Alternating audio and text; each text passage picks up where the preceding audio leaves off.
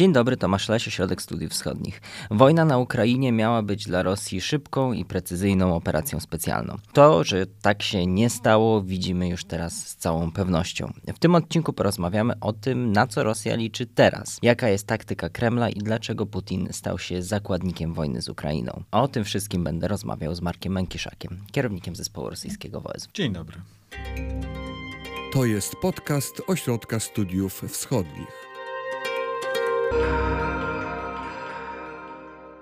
Czy Rosja tę wojnę przegrywa? Politycznie, bo tutaj, bo tutaj skupiamy się na tym, tej warstwie politycznej. No myślę, że tak można powiedzieć, bo jeżeli przypomnimy sobie tak naprawdę, jaki był cel polityczny tej wojny, e, co wynika z wypowiedzi, z deklaracji rosyjskich, które padały na początku, to tak naprawdę chodziło o przejęcie kontroli nad całym państwem ukraińskim. Taki był cel rosyjski. I dodatkowo zrobienie tego szybko i precyzyjnie. Tak. Y, poprzez zajęcie Kijowa, poprzez zmianę rządu ukraińskiego, stworzenie marionetkowego rządu, który by był powolny Rosji, a opcja zajęcia i aneksji części terytorium ukraińskiego to było jakby już kolejny, kolejny e, element, kolejny etap, wtedy kiedy Rosjanie zdali sobie sprawę dosyć szybko, że realizacja tego najbardziej maksymalnego planu się oddala, czy, czy staje się wręcz mało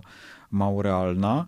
I w tym momencie tak zwane wyzwolenie Donbasu, czyli zajęcie w granicach administracyjnych obwodów Łuchańskiego i Donieckiego oraz e, przebicie korytarza na Krym, czyli obwód e, hersoński i zaporowski, e, stało się tymi minimalnymi celami terytorialnymi, bo pamiętajmy, że jeszcze były pomysły i sugestie, że ten korytarz powinien zostać poszerzony aż do Naddniestrza, czyli objąć między innymi Odessę, bardzo ważny ukraiński port, co by całkowicie odcięło Ukrainę od Morza e, Czarnego. I realizacja tego najbardziej minimalnego planu terytorialnego już nie powiodła się, ponieważ e, Rosja co prawda zajęła dużą część e, i obwodu hersońskiego i obwodu e, zaporowskiego. Udało jej się zająć prawie cały, czy praktycznie cały obwód łukański, ale już nie obwód, obwód doniecki. Te, tego się Rosji nie udało. Próba jeszcze wcześniej opanowania obwodu charkowskiego również e, się nie powiodła i wręcz doszło do znaczących strat rosyjskiego obszaru okupowanego w wyniku udanej kontrofensywy ukraińskiej e, zwłaszcza we wrześniu e, tego roku, odzyskania i dużych obszarów Charkowszczyzny, ale też części obwodu donieckiego, a obecnie kolejnych fragmentów obwodu hersońskiego. Ale te straty to nie tylko te straty, to co Rosja utraciła, to co, co w pierwszej fazie wojny zajęła, ale to też te straty, których, no, nie by, które na, których na pewno, myślę, możemy założyć, Rosjanie się nie spodziewali, jeśli chodzi o ich armię, o ich sprzęt też.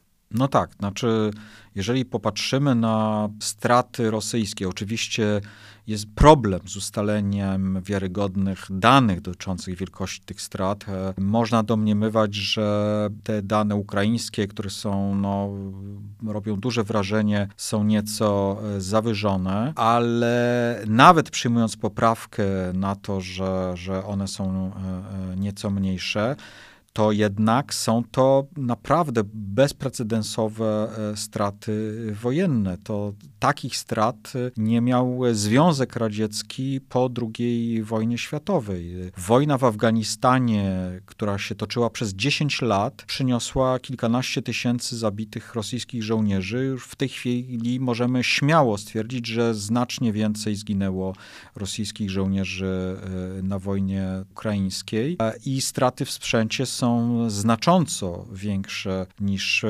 chociażby we wspomnianej wojnie afgańskiej. Rosja naprawdę mm, zaczyna to odczuwać. E, to są straty, można co do tego mieć e, duże przekonanie nie były stratami, które były przewidywane przez Rosjan w momencie, kiedy ten konflikt zaczynali. Czy ta sytuacja, plus to, o czym jeszcze nie mówiliśmy, czyli to, że Rosję dotykają zachodnie sankcje, że tak naprawdę zniszczone zostały wszystkie powiązania, które Rosjanie sami budowali przez lata gospodarcze z Zachodem, różnego rodzaju interesy, to wszystko zostało zniszczone. Czy te wszystkie rzeczy powodują, że państwo rosyjskie w wyniku w wyniku swoich własnych działań i tego, co, co zaczęło, znalazło, znalazło się w obliczu kryzysu, kryzysu państwa? Mamy do czynienia z takim pełzającym kryzysem e, państwa rosyjskiego.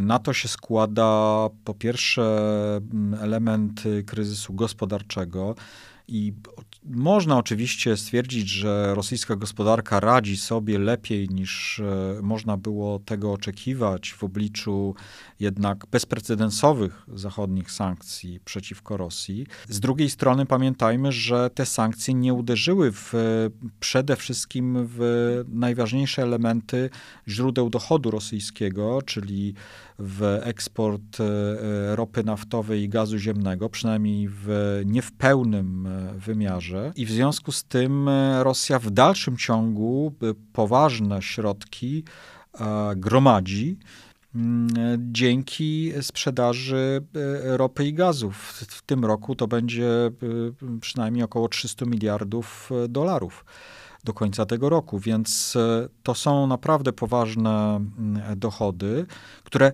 kompensują jakby straty wynikające z innych e, źródeł, z ograniczenia handlu, z embarga technologicznego, które zacznie, którego efekty zaczną być widoczne dopiero w ciągu lat raczej niż miesięcy. Pamiętajmy, że Rosjanie korzystają z zapasów, Rosjanie korzystają z tego sprzętu, który był pozostawiony przez firmy zachodnie.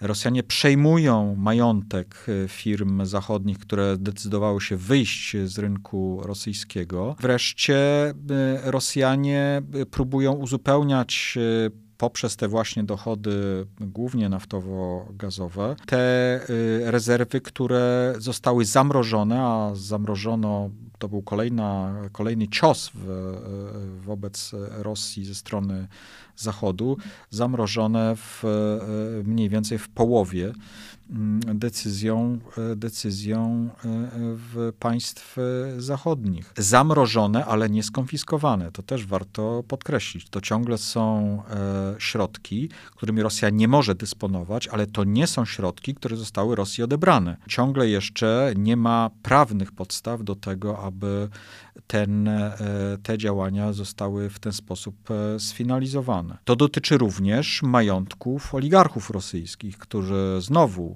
mamy do czynienia ze spektakularnymi e, zajęciami e, składników tego majątku, czy to nieruchomości, czy jachtów, ale to ciągle są aktywa zamrożone, nie są to aktywa skonfiskowane. Do tego wymagana jest dosyć żmudna e, procedura prawna i tak naprawdę stworzenie nowych instrumentów prawnych, których ciągle brakuje.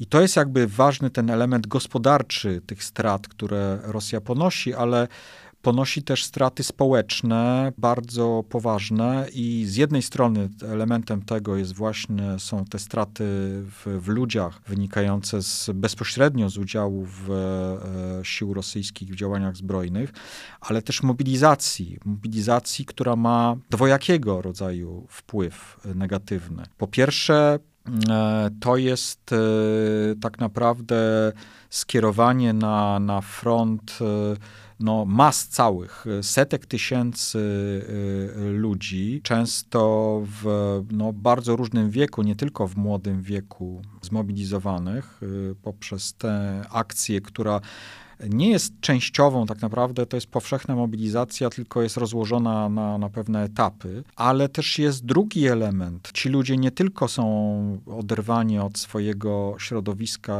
y, pracy i tak naprawdę wiele firm, zakładów, przedsiębiorstw, także komunalnych, odczuwa w rosnącym stopniu e, problem tych ludzi, których wyrwano e, z ich codziennego życia i pracy i, skierowano na szkolenia i na front.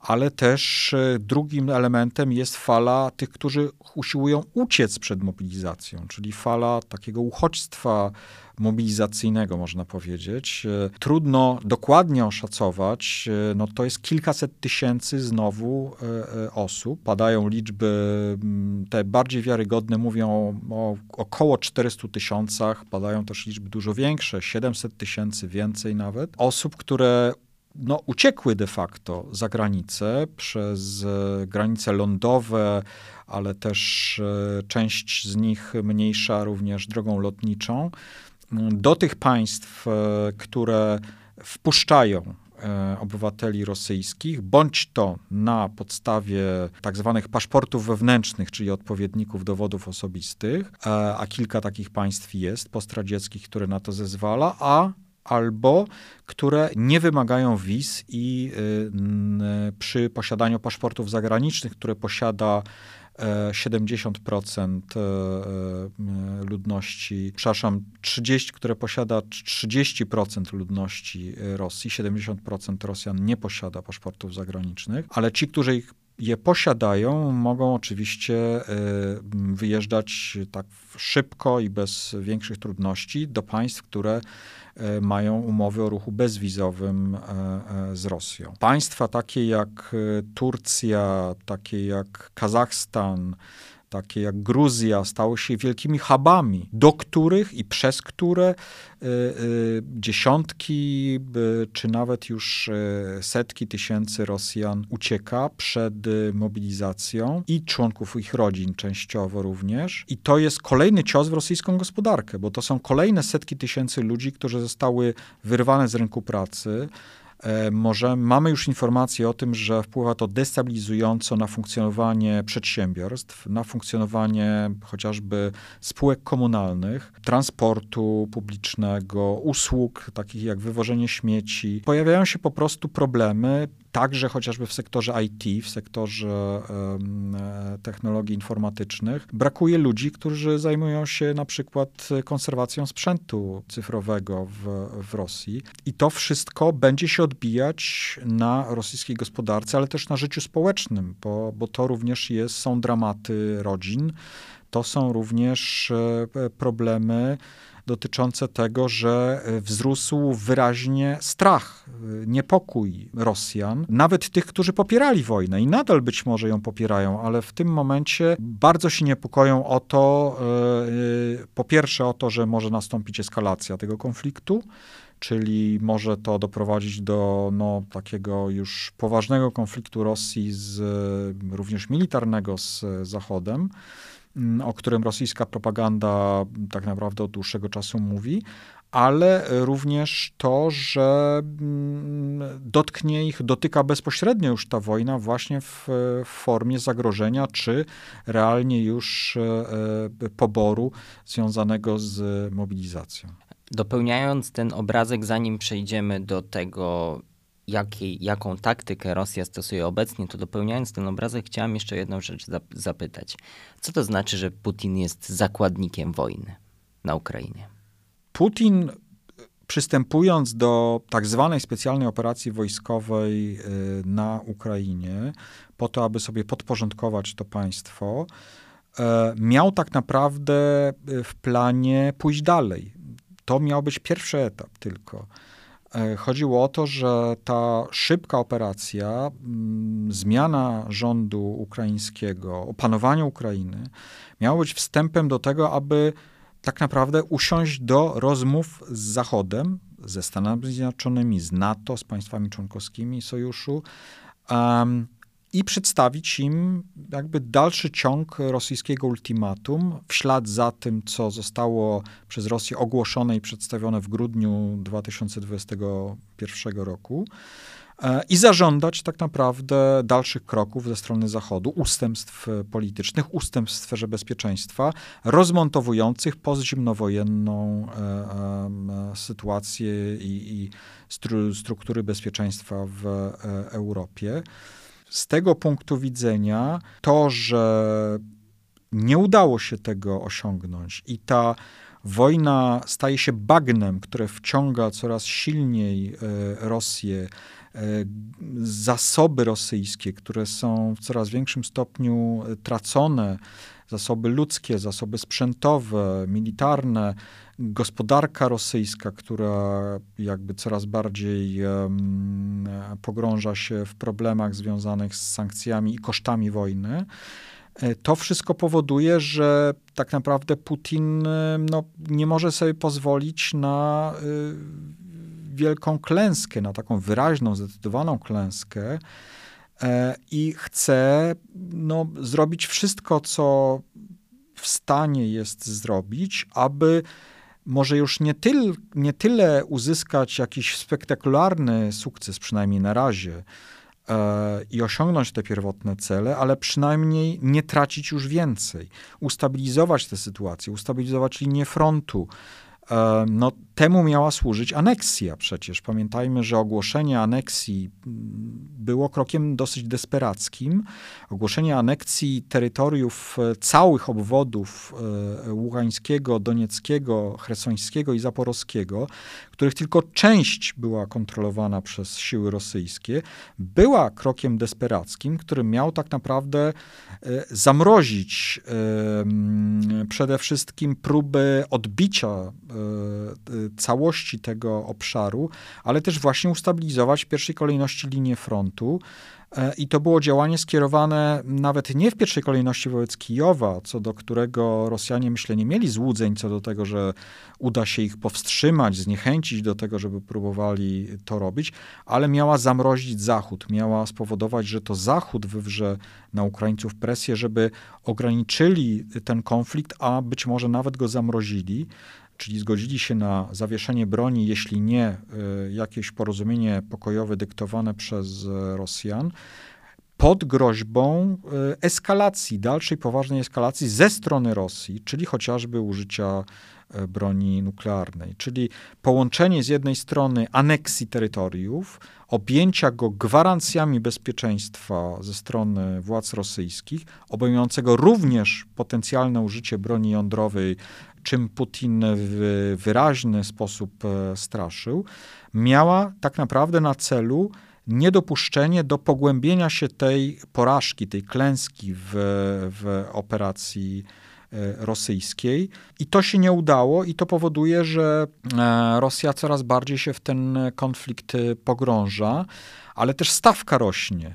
Rośnie stawka w tym konflikcie, ponieważ Y, tu już nie chodzi tylko o to, że czy Rosja uzyska ten upragniony wizerunkowy sukces, chociażby częściowy, jeżeli już nie całościowy na tym etapie, ale chodzi o to, że powstaje zagrożenie, że dramatyczna klęska rosyjska na Ukrainie, która się w tym momencie ciągle jeszcze rysuje, której Rosjanie chcą zapobiec właśnie między innymi poprzez mobilizację i poprzez te pogróżki, tak naprawdę może zagrozić stabilności systemu w samej Rosji. No bo ten system e, e, opiera się e, między innymi na tym, że Putin nie tylko jest w stanie zastraszyć elitę rosyjską, ale jest też w stanie tak naprawdę przekonać ich do tego, że jego polityka jest skuteczna, że jego polityka, agresywna polityka przynosi w końcu efekty, że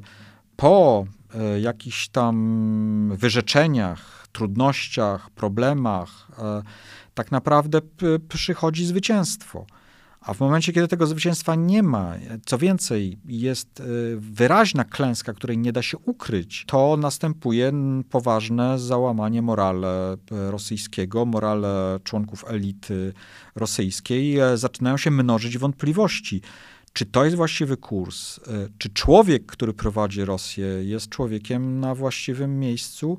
Czy nie prowadzi tak naprawdę Rosji w otchłań, w, w przepaść? E, I czy e, ewentualnie nie należy pomyśleć nad bardzo ryzykownym obecnie, i to się wydaje ciągle jeszcze scenariusz odległy, e, nad tym, żeby jednak próbować tego człowieka usunąć, a być może również usunąć jego e, kilku najbliższych współpracowników, którzy podzielają również te poglądy na wojnę i na sposób prowadzenia polityki. I z drugiej strony też Putin, te bycie zakładnikiem, jak rozumiem, polega na tym, że też z drugiej strony nie może się wycofać z tej wojny, bo to by oznaczało jego słabość. No właśnie, no, czy Putin tak naprawdę jest w, w pewnych, pewnych kleszczach. To znaczy, z jednej strony Putin nie może wygrać, ponieważ brakuje mu zdolności czysto wojskowych, przynajmniej na razie tak to wygląda, aby dokonać przełomu na froncie i, i nie udaje mu się też zastraszyć ani Ukraińców, ani, ale też nie udaje mu się,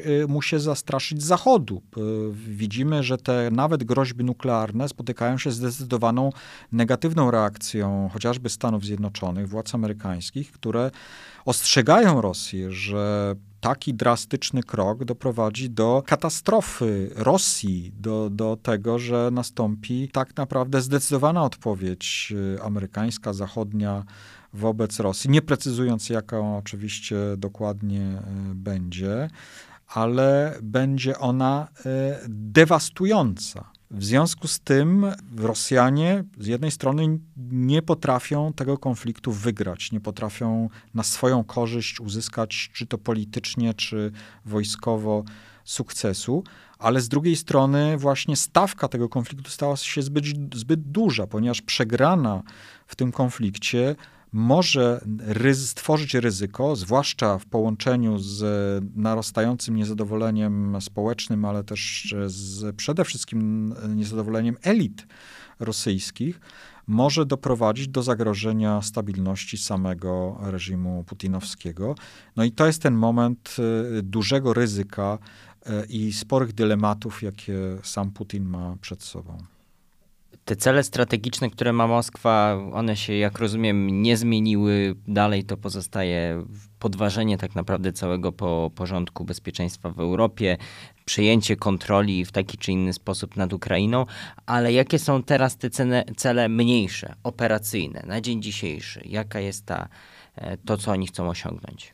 no, takim doraźnym, najbardziej podstawowym celem bieżącym e, polityki rosyjskiej jest e, tak naprawdę odstraszenie Zachodu przed udzieleniem Ukrainie takiego wsparcia wojskowego, które by pozwoliło siłom zbrojnym Ukrainy na dokończenie procesu wyzwalania okupowanych przez Rosję terytoriów ukraińskich co by w sposób jednoznaczny pokazało, że mamy do czynienia ze spektakularną klęską Rosji w tym konflikcie. To jest najbardziej czarny scenariusz z punktu widzenia Kremla.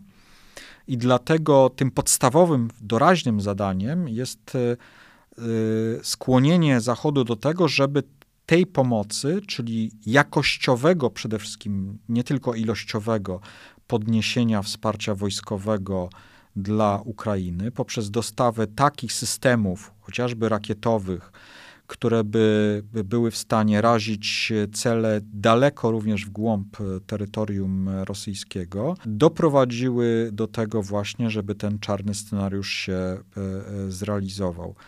E, z drugiej strony, i to jest ten key, to jest ten key, tak? Temu służy straszenie, zwłaszcza potencjalnym użyciem broni jądrowej, więc drastyczną eskalacją E, chodzi o to, że e, żeby ci na Zachodzie, a jest ich wielu, którzy się obawiają takiego scenariusza, e, politycy, dziennikarze, eksperci, którzy o tym piszą nieustannie i mówią, żeby tak naprawdę doszli do wniosku, że nie można dopuścić do takiego ryzyka, że jakby niedopuszczenie do tak drastycznej eskalacji e, wymaga mm, działania nadzwyczajnego, a tym działaniem jest być może nawet ograniczenie wsparcia wojskowego mm, dla Ukrainy, po to, aby powstrzymać Ukrainę przed tym właśnie spektakularnym zwycięstwem, które Rosjan by zmusiło do, do tejże dramatycznej eskalacji. Ale jest też drugi element równolegle stosowany, czyli można powiedzieć marchewka, który polega na tym, że Rosjanie wyraźnie sugerują, to mówią rosyjscy dyplomaci, to mówią e, e, przedstawiciele, jakby rosyjscy urzędnicy, politycy, którzy zaczynają ostatnio bardzo intensywnie mówić o tym, że oni tak naprawdę są gotowi do rozmów politycznych, do rozmów pokojowych i to strona ukraińska tych rozmów nie chce. W związku z tym to jest sugestia, że tak naprawdę jest możliwość, aby w drodze rozmów politycznych doprowadzić, jeżeli nie do zakończenia, to przynajmniej do zamrożenia tego konfliktu, a tym samym powstrzymać jego niebezpieczną eskalację. E, I to znowu jakby jest apel przede wszystkim do zachodnich środowisk, do tych, którzy w, właśnie boją się tej eskalacji i tacy, którzy ciągle jeszcze uważają, że to nie na polu bitwy e, na Ukrainie, ale w drodze negocjacji politycznych, negocjacji dyplomatycznych, tak naprawdę można uzyskać, jeżeli nie zakończenie, to przynajmniej e, zamrożenie czasowe tego konfliktu. I to są te dwa narzędzia, którymi Rosja operuje, próbując ten cel doraźny osiągnąć. Ale poza y, tym celem doraźnym jest ten, ten cel jakby y, dalszy, czyli y, spowodowanie takiej sytuacji, która by pozwoliła na dokonanie przełomu korzystnego dla Rosji, przełomu w tej obecnej sytuacji, niekorzystnej dla strony rosyjskiej. E, I tak naprawdę Rosjanie mają wielką nadzieję, że zima nadchodząca i problemy związane przede wszystkim z jednej strony z kryzysem energetycznym, które Rosjanie świadomie e, zwiększyli i, i radykalnie go e, podsycili poprzez e, po, z, e, olbrzymią redukcję dostaw gazu ziemnego do kluczowych odbiorców europejskich. Pamiętajmy, że całkowicie wyłączone są nitki dwie gazociągu Nord Stream 1. Mamy do czynienia reduk z redukcją o ponad połowę przesyłu gazu przez Ukrainę. I e, mamy do czynienia też oczywiście już wcześniej z e, zamknięciem gazociągu jamalskiego. Czyli tak naprawdę Rosja w tym momencie wykorzystuje tylko jedną E, poza jeszcze fragmentem szlaku ukraińskiego, drogę dostaw, czyli jedną z nitek gazociągu Turkstream przez Morze Czarne i przez terytorium tureckie dalej w kierunku południowo-wschodniej Europy. Rosja grozi również, że tym swoim embargiem obejmie państwa, które zdecydują się na zastosowanie tak zwanego price cap, czyli limitu cenowego na ropę naftową, co do których decyzja została podjęta na forum G7, e, ale też e, zgodziła się na nią Unia mm, Europejska.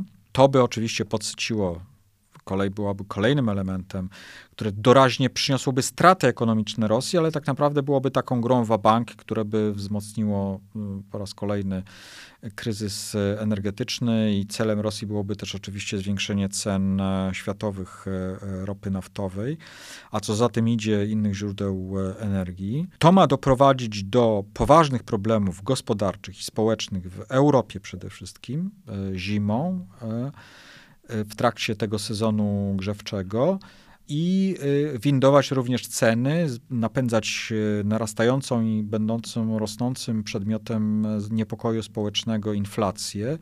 Ceny także żywności, do tego może się przyczynić y, sugerowane wyraźnie przez stronę rosyjską nieprzedłużenie umowy zbożowej, umowy pozwalającej na wywóz części zboża z Ukrainy drogą morską przez Morze Czarne i cieśniny tureckie e, pod kontrolą, jakby, w której Rosja e, uczestniczy. To by z kolei spowodowało pogłębienie się kryzysu żywnościowego, wywindowanie cen żywności, klęski, być może również głodu nawet e, w państwach najbiedniejszych w Afryce, problemy społeczne również na Bliskim Wschodzie, a co za tym idzie, mogłoby prowadzić do y, fali migracji y, z krajów południa, z Afryki, z Bliskiego Wschodu, skierowanej w kierunku Europy, destabilizując sytuację społeczną i destabilizując sytuację polityczną w Europie. Taką konsekwencję miałyby również o ile będą kontynuowane, a tego można oczekiwać, ataki rosyjskie na infrastrukturę krytyczną i obiekty cywilne na Ukrainie.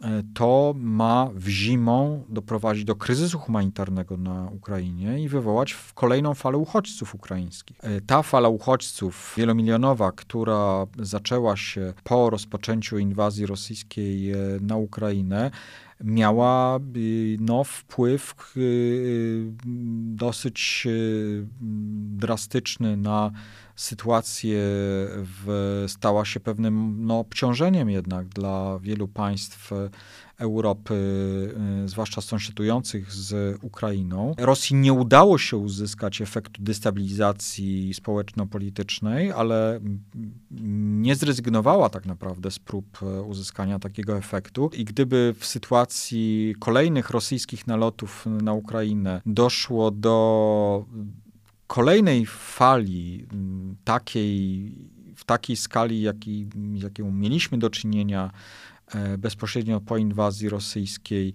e, bądź jeszcze większą ze strony e, uchodźców ukraińskich napływających do Europy, to Rosjanie mogliby tutaj liczyć na to, że dojdzie rzeczywiście do problemów, do destabilizacji sytuacji w krajach e, e, Europy, e, w krajach europejskich, zwłaszcza sąsiadujących z, z Ukrainą.